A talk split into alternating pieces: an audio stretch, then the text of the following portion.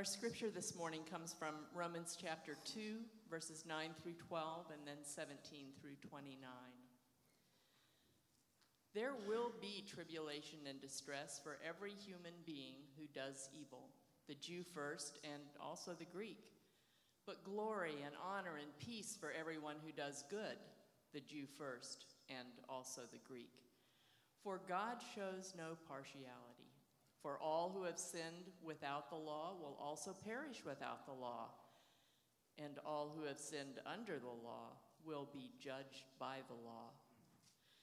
But if you call yourself a Jew and rely on the law and boast in God and know his will and approve what is excellent because you were instructed from the law, and if you are sure that you yourself are a guide to the blind, a light to those who are in darkness, an instructor of the foolish, a teacher of children, having in the law the embodiment of knowledge and truth, you then, who teach others, do you not teach yourself?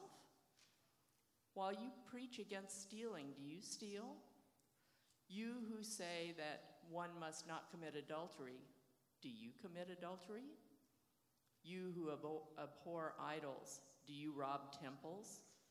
You who boast in the law, dishonor God by breaking the law. For as it is written, the name of God is blasphemed among the Gentiles because of you. For circumcision indeed is of value if you obey the law. But if you break the law, your circumcision becomes uncircumcision. So if a man who is uncircumcised keeps the precepts of the law, will not his uncircumcision be regarded as circumcision? Then he who is physically uncircumcised but keeps the law will condemn you who have the written code and circumcision, but you break the law. For no one is a Jew who is merely one outwardly, nor is circumcision outward and physical. But a Jew is one inwardly, and circumcision is a matter of the heart, by the Spirit, not by the letter. His praise is not from man, but from God. This is God's word. Amen. Thank you, Susan. So, good morning.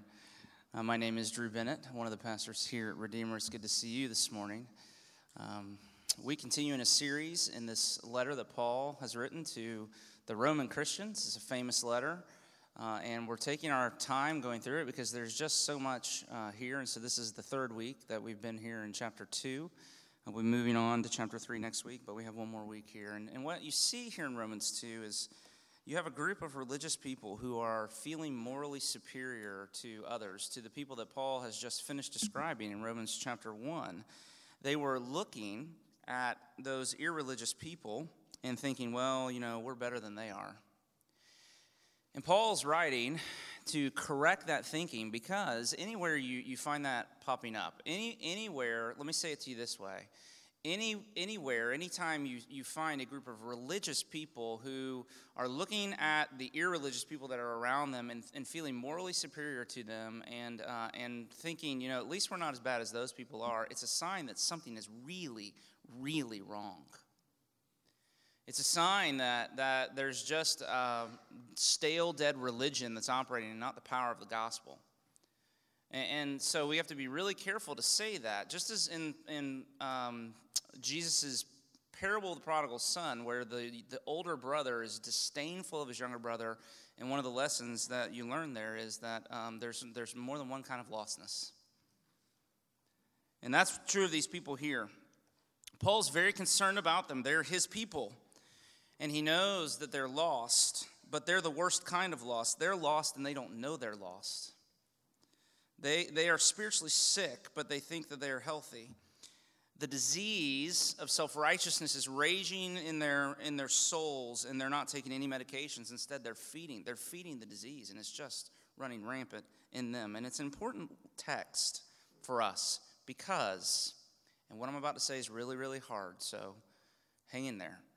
It's a very important text for us because the church, and I'm not thinking churches, I'm talking the church, including this church, the church is full of people who think they're Christians, but they're not.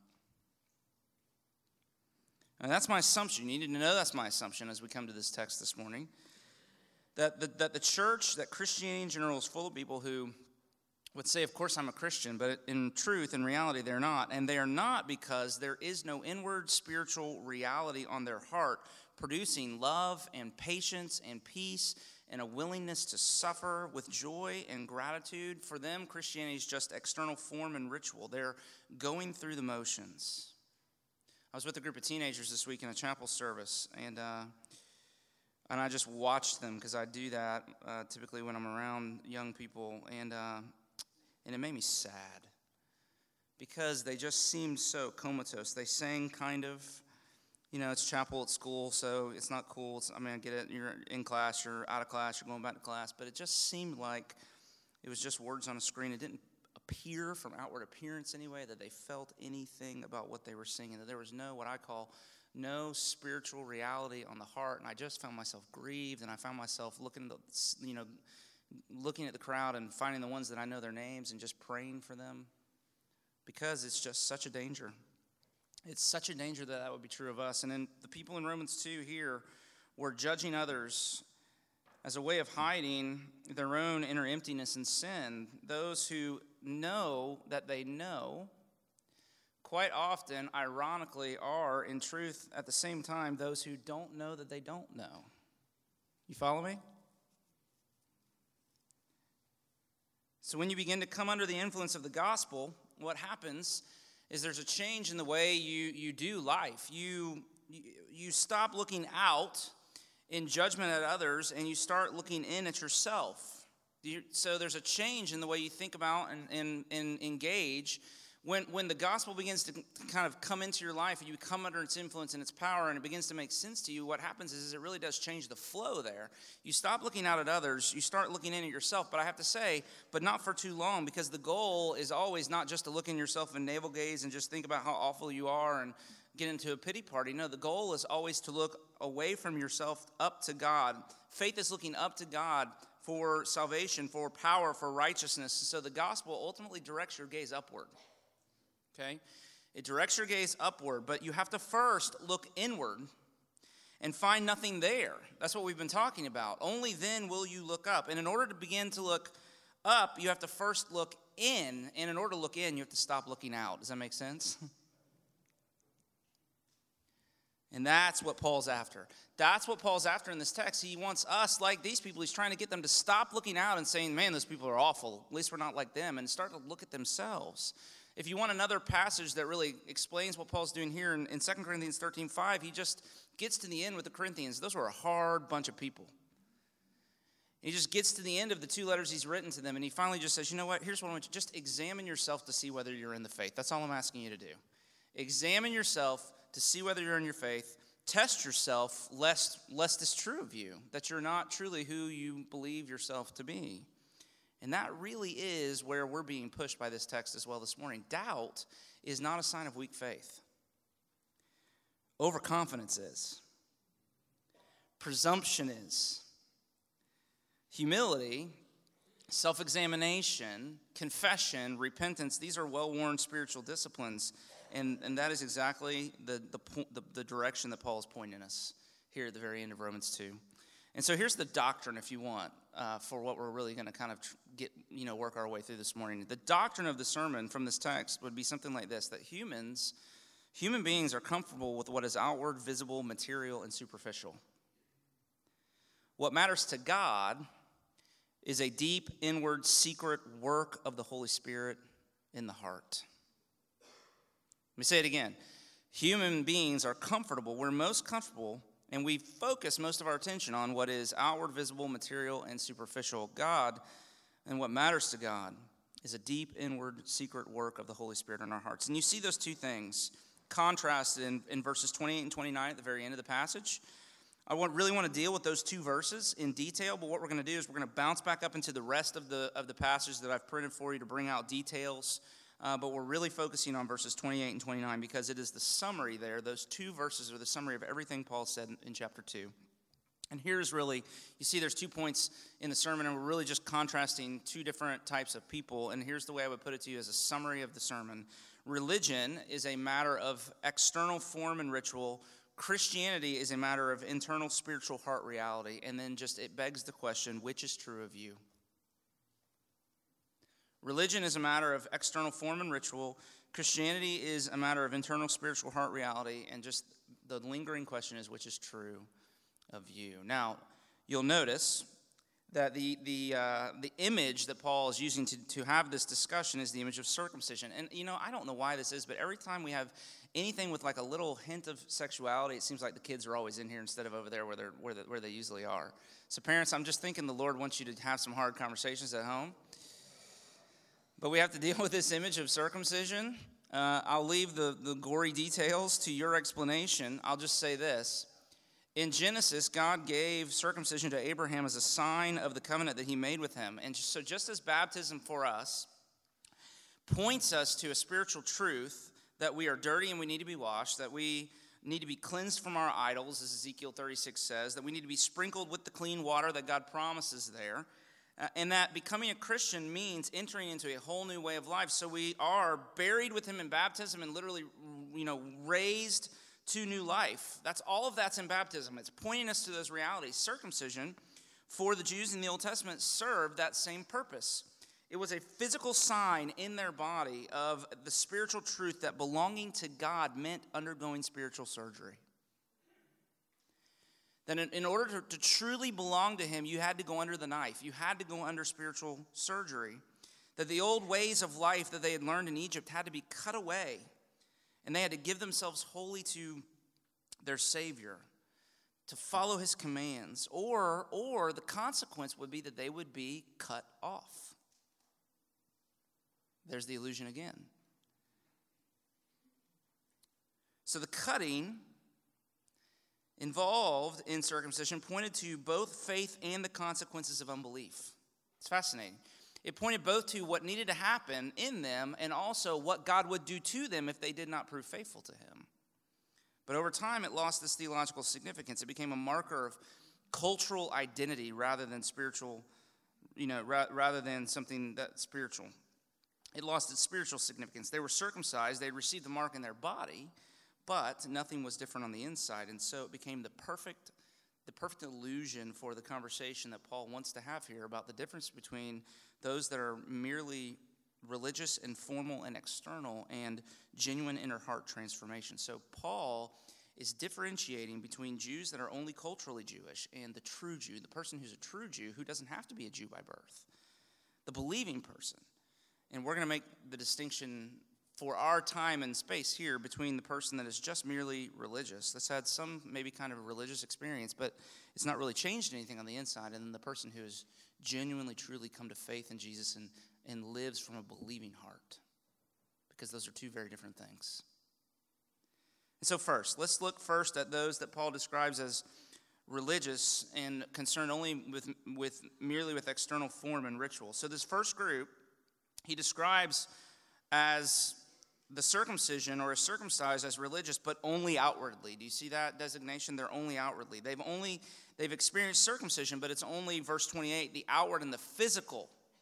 The outward and the physical. So christianity is not an outward and physical reality. These people paul's addressing in romans 2 they believe that god makes a distinction between jews and gentile that, that, there are, that they are different in god's eyes simply because one of them is Jewish and the other is not, simply because of the, the cultural, you know, ethnic reality between the two peoples. And this is what Paul's arguing against in the whole of Romans 1 through 3. If you have a Bible and you want to look ahead in chapter 3, verses 22 and 23, he says, There is no distinction. All have sinned and fallen short of the glory of God. And, and what he means by that is there's no difference. Jew and Gentile are not different, they're alike. Both stand condemned under God, both are liable to the wrath of God because verse 11 here in our passage says very clearly God shows no partiality. Such an important phrase. God shows no partiality. Now, to be partial, of course, is to have a preference for one thing over another, is to take a side in a dispute, to be biased. So I am partial to Coke, not Pepsi. So much so that I can literally tell you the restaurants in town that sell Pepsi, because I don't go there. And I've stopped going to the restaurants that sell the Coke and, and the stupid machines because it tastes horrible and you got to wait 35 minutes for somebody to pick up, you know, eh, People freeze on those things because there's like 95 different things they can choose from. I am partial. I'm partial to garnet and gold. I'm partial, even this year, I am partial to Chipotle and not Moe's, although that really is objective reality and not subjective whatsoever. You get the idea. You get the idea? Partiality. The Jews believed that God was partial to Jews. Their whole theological system was built on this idea that they were his chosen people. And what happened to them is their religious and cultural identity became a righteousness. The Jews would say, We have the law, we have circumcision, we are the children of Abraham, we're better than you, God loves us more. That was the position of Jewish people toward all non Jewish peoples around them. And that is what Paul's referring to when he says in verse 17 if you call yourself a Jew, look there, and rely on the law and boast in God. He's saying you, you think it's special to be called a Jew among God's people. You rely upon the law. That doesn't mean obeying the law, because we're going to see in a minute they didn't obey the law. It just means that they see themselves as a part, they have special status because they possess the law. It doesn't matter whether they obey the law. That's the irony that we have the law. That's all that matters. We have it. We don't have to obey it. We just, we just have it. And then he says, and you boast in God. It sounds like a good thing, doesn't it? And we're supposed to do that, right? But here it means that you that, that these people were feeling superior to others because in their mind they enjoyed a special relationship with God as his chosen people that other people did not have. In this, we find out in the book of Acts was a real hindrance to the mission of Christianity in the early church. That you know, Christianity was a, a, Jewish movement for the first five to ten years after Jesus' death. It was contained in Jerusalem. And then as it began to spill out over into the Greek world and spread to non Jewish people throughout the Roman Empire, it sent the church into crisis because as non Jewish people began to believe and come into the church, and, and they were being given the same status as those Jewish peoples that had believed previously, people just kind of lost their minds. The Jewish Christians started asking, well, what about circumcision? Do you remember Paul in Galatians? There was that issue of do, they need to be circumcised or not? What about the law? These Gentiles that are becoming, you know, Christians and joining our church, they need to obey the law the way we do to be a part of the church. And these are the kinds of issues that we see happening in the New Testament. And what, what, what happened there is that the gospel of grace in Jesus, the righteousness of God that comes through faith and not through the law, that, that idea of the, the gospel was challenging their idea of right righteousness. They were confronted with the reality that the Gentiles could be righteous without being Jewish. That righteousness did not, righteousness without Jewishness and without circumcision or the law. And so the Jewish Christians began to stand in the way of the gospel, at least at first, until there's this decisive moment in Acts chapter 10 where, Peter learned the same lesson that Paul is trying to teach us here Peter had to have a vision from heaven, and the lesson that he learned is God shows no partiality. In the gospel, according to Colossians 3, there is not Greek nor Jew, circumcised nor uncircumcised, barbarian, Scythian, slave, or free, but Christ is all. These are all examples of distinctions that we make to assign superiority to one group over another in order to pass out righteousness. But in the gospel, righteousness is not a matter of belonging to the right group. Christ is all. It doesn't matter what group you belong to, it matters if you're in Christ. And so, if you want a modern equivalent, and I hope this digs, I hope this kind of digs and makes you a little uncomfortable. Here would be a modern equivalent if we had to translate for our day and time that same verse in Colossians 3. There is no black and white, no American and non American, no evangelical and mainline, no Calvinist and Arminian, no conservative or liberal. Not so many amens after that. God shows no partiality. It, someone who doesn't belong to your group but belongs to the group that your group is opposed to, it's possible that they could be Christian. Because being a Christian doesn't, doesn't require that you belong to the right group. You see what I'm saying? Can you feel that? Yeah, that's kind of that. That's uncomfortable good. It should be.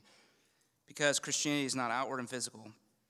It's not a matter of belonging to the right group, it's about whether you've had a transformative experience of God's grace. Religion says if you do it right, if you get the right baptism, if you believe the right doctrine, if you belong to the right group, you can be righteous. External form and ritual.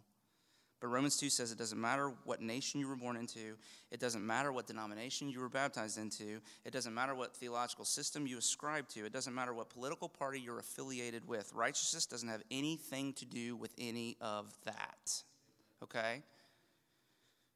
Nobody is any better than anybody else in God's eyes. We're all under the same verdict, Romans 3:10, which is what Paul's working towards. There is none righteous, no not one.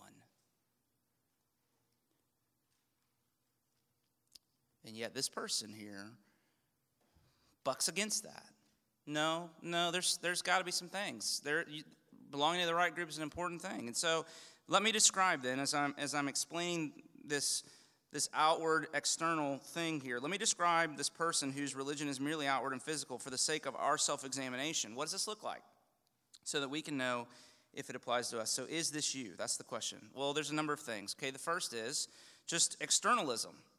I mean, there's just a there's just a you know a clear externalism to these people. The criticism Jesus leveled against the Jewish religious leaders is that they would go to such lengths to portray a certain image on the outside and neglect the internal dimensions of their lives. They would work hard. This is the way he put it. To this is Luke 11 to clean the outside of the cup, but the inside remained uh, un, unclean, full of greed and wickedness. So they would focus on, on the exterior and they would ignore or even neglect the interior life of the heart. They would worry about how they were appearing to other people instead of paying attention to the desires and the motivations and the reasonings of their own heart. They were so concerned with fulfilling the obligation of the tithe, he goes on to say there in Luke chapter 11, if you can imagine, they would go out into their garden and they would count the leaves of every herb to make sure every tenth leaf was included in their tithe.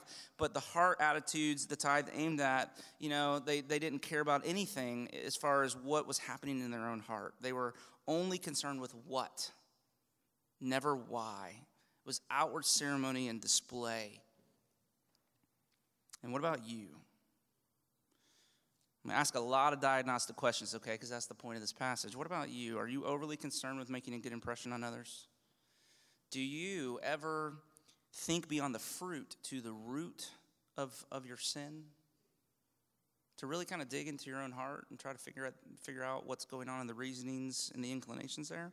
There's externalism. Secondly, a second characteristic is uh, there's also just a, a, movement towards intellectualism. And I'm owing to Martyn Lloyd-Jones here, who's one of my favorite preachers, and he had a, you know, 15 sermons on this chapter or whatever. But he said the Jews were interested in the law, but it was an intellectual exercise. Paul obviously goes after this in, in verse 13, where he says it's not the hearers of the law who are righteous, but the doers who are justified. So the Jews love to hear the law. They, they would sit around and debate the finer points of the law, but they never get around to actually obeying it. They, uh, they love they love the theological arguing. And I would just say to you, Christianity is, is theological, but it's not theoretical. Can I say that again? Christianity is theological, but it is not theoretical. I tried to make this point at the beginning of the series. Theology is application. We don't read, this is really important. We don't read the Bible to learn theology, we read the Bible to learn obedience. Theology is important to obedience. But Christianity is not just truth.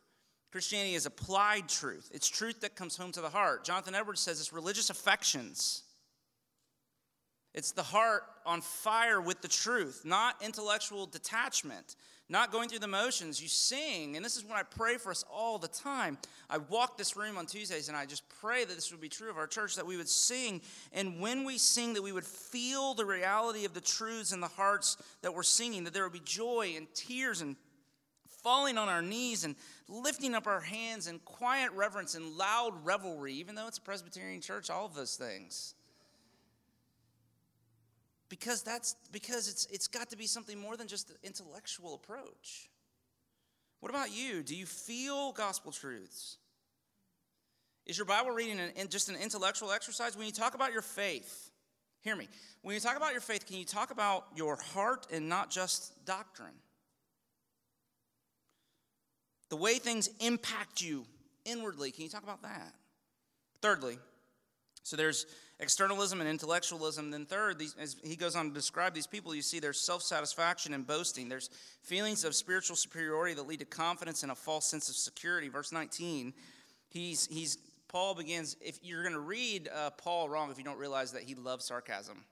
And so if you love sarcasm, there you go. Paul would get sarcastic with people, and here he's being sarcastic. He is laying into these people beginning in verse 19. He says, If you're sure that you yourself are a guide to the blind and a light to those in darkness and so forth. Now, so, you know, he says, he says these things, and I, love Martyn Lloyd-Jones here too. He says that this person, this is the way he puts it, he says, Paul's describing a person who's on wonderful terms with himself. he doesn't see any lack in himself. Whereas the Bible uses words like weakness and fear and trembling to describe the way Christians go about their lives, not this person. He's supremely confident. He never questions himself, he never examines himself. He sees no need for any self examination. It's danger. What about you? Are you ever self critical? Because you see here, externalism and intellectualism and self satisfaction and boasting, and all of it leads, lastly, to the kind of the last thing that Paul reveals to us here, and that is that it leads to hypocrisy, to self deception. If you don't ever examine yourself, you'll be deceived. Self deception and hypocrisy. These people Paul is writing to in Romans 2 have the wrong opinion about themselves. Listen to how he describes their description of themselves again. He's not saying these things are true of them. He's saying you think these things are true of you. So he says, if you call yourself a Jew, verse 17, and rely on the law and boast in God and know his will and approve what is excellent, and you're sure that you yourself are a guide to the blind and a light to those who are in darkness, an instructor of the foolish, a teacher of children, having in the law the embodiment of the truth. You can just, just dripping with sarcasm. It's a spiritual resume of sorts. They have a very high opinion of themselves, but they don't see themselves rightly. They see so clearly when it comes to everybody else when they judge, but they don't see the truth about themselves. You boast, you who boast in the law, verse 24. You who boast in the law, you dishonor God by breaking the law, for it is written, The name of God is blasphemed among the Gentiles because of you. Paul says that's the truth not the stuff that you think to be true of yourself up there in 17 through 21 they were judging others but the truth was is that as they're doing the judging they're revealing they're guilty of doing the very same things so that the unbelieving people who were watching were saying they're no different from us. Why should we follow their god? He can't he he is not powerful enough to even they're they're no different what what what do they have to offer me? What about you? Do you know where your blind spots are do you know you have blind spots? Are you enlisting the help of others to see yourself rightly? Because these are the dangers this externalism and intellectualism, self satisfaction and boasting, and then uh, all leading to hypocrisy. But here we see that's the first group, these religious people concerned with outward form and, and ritual. But there's a second group of people, and we'll be much quicker here. And they're very different. They've had an internal, an inner transformative experience of God's grace. A true believer is one inwardly. Christianity, we're told in verse 29, is a matter of the heart by the Spirit. So, what matters is not external form and ritual, but internal spiritual reality. Well, what do I mean? We talk about this a lot, but Jonathan Edwards, in his book entitled Religious Affections, he describes the difference between what he calls a theoretical knowledge of God and then the difference being having a sense of Him on the heart. He says it's the difference if you've ever if you've ever had honey uh, you know, it's a difference between saying, I know honey's sweet because somebody's told you and you've never actually tasted it, and having tasted it and say, No, I've actually had, I've had the taste of it on my tongue. There's a big difference between those two kinds of knowledge. And so he says, true religion consists in holy affections. It was a monumental thing for him to write at the time. True religion consists in holy affections, Edwards says. Not just emotion. He means, he means this. He means the sign that you're really a Christian is that you're affected by the truth of Christianity. That it changes the way you think and live. It shapes the internal dimensions of your life with joy and peace and hope and desire and sorrow and gratitude. And all of this is internal. But uh, internally, it's so powerful of a reality internally in your life that it will affect your countenance. In other words, one of the way, one of the ways that you know when you really start starting to believe the gospel deeply is when it starts to show up on your face. It needs to show up on your face. True circumcision is heart change, inner transform, transformation that results in a life of obedience. What matters in religion is not what you believe or what group you belong to. What matters is obedience. I mean, it comes out in verses 25 through 27. Paul's saying, using circumcision as an illustration. Look there, this is really important. He says, if you're circumcised, this is, these are my, I'm, uh, I'm paraphrasing and summarizing verses 26 and 27. In verse 26, he says, if you're circumcised, but you aren't obedient to God's law, then your circumcision becomes uncircumcision. And then in the next verse, he says, If you're uncircumcised, but you're obedient, then your uncircumcision is regarded as circumcision. What's that mean? John Stott put it this way He says, Circumcision minus obedience equals uncircumcision, while uncircumcision plus obedience equals circumcision. Confused yet? what matters is not circumcision or uncircumcision, but obedience. That's the whole point. That true Christianity is inner spiritual reality that results in obedience from the heart. Justification is by faith alone, but true faith is never alone. It always results in a changed life because we learned in chapter 1 that the gospel is the power of God for salvation. Don't forget. Now, let me try to describe this kind of person like I did the first, okay? For the sake of our self examination again, is this you? I have four things here too. First, this is a person. This person's experience, rather than just external formal ritual, something inner heart change. This is a person who prioritizes the hidden person rather than the external. When God chooses David as king in 1 Samuel 16, he taught us an important lesson that he does not see as man sees, that he does not look on the outward appearance, but he looks on the heart. And so should we. A true Christian, verse 29, is one inwardly, and therefore we should be focused on the inner parts of our lives as well. Like Peter describes, that our adornment, our adornment, not being external, but the hidden person of the heart. Girls, teenage girls, that your adornment would be to become beautiful on the inside because that's the part that's going to last forever. So, what about you? What's more important to you, outward physical beauty or inward soul beauty? What gets more of your time and your energy? Prioritizing the hidden person. Secondly, what characterizes this person is not only that, but, but obedience from the heart. Verse 29 circumcision is a matter of the heart, we're told. That even in the Old Testament, circumcision was meant to point to something that needed to happen on the inside, not just to the body, but to the heart. So the prophets would say to Israel, Circumcise your hearts. And I'm sure they, what? What does that mean? Christianity is about a new heart, Ezekiel 36, 25 through 27. Uh, isn't that a beautiful verse that Brad read?